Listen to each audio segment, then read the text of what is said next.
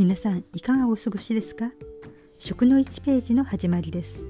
カノンナンバーナインがお送りします。このコンテンツは食に関する栄養や食材料理にまつわる話題についてお届けします。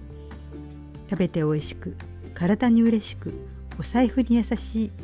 少しでも皆様の暮らしのお役に立てるようお伝えしていきたいと思います。それでは参りましょう。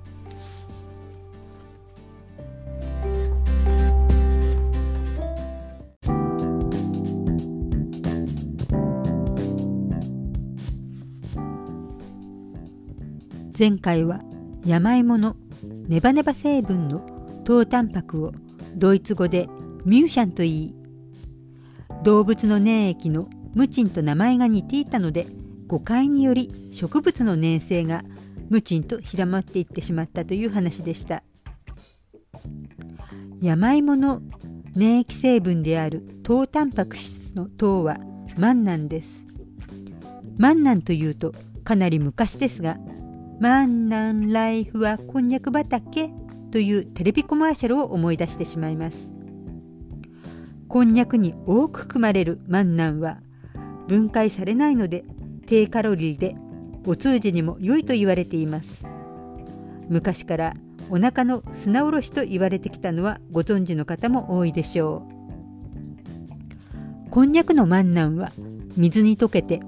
糊状になるのですがアルカリを加えると水に溶けないあのブヨブヨした強い弾性を持ちます。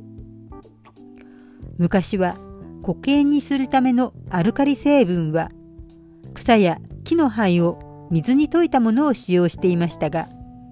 今では水酸化カルシウムを使っているようです。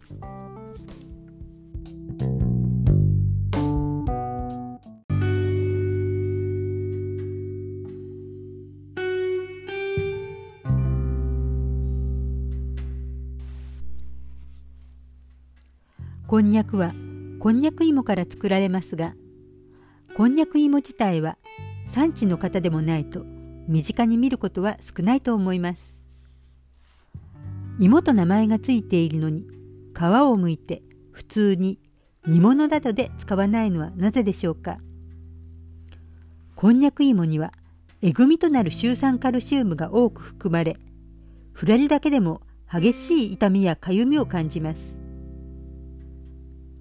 触るだけでも危ないこんにゃくをなんとか食べられるように工夫したのは昔の人がそれだけ食べ物に不自由していたから大昔はこんにゃくは中国でも食べられていたそうですが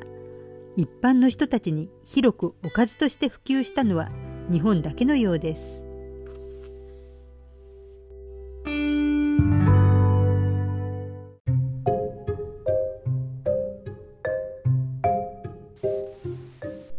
ちなみに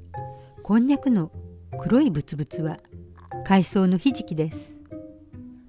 こんにゃくを作る時こんにゃく芋の皮をむかずに作ると黒っぽくなります。皮をむかないで作ったのは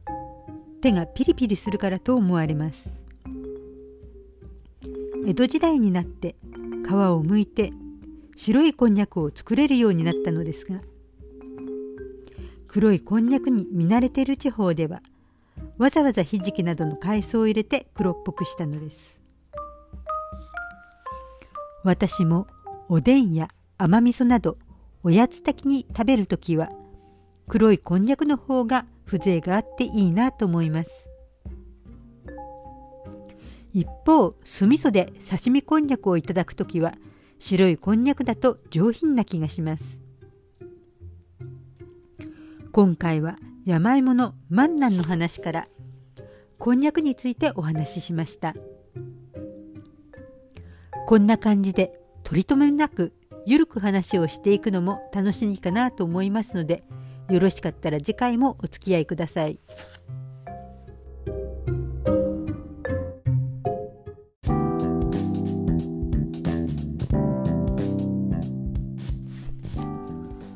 日もお聴きいただきましてありがとうございました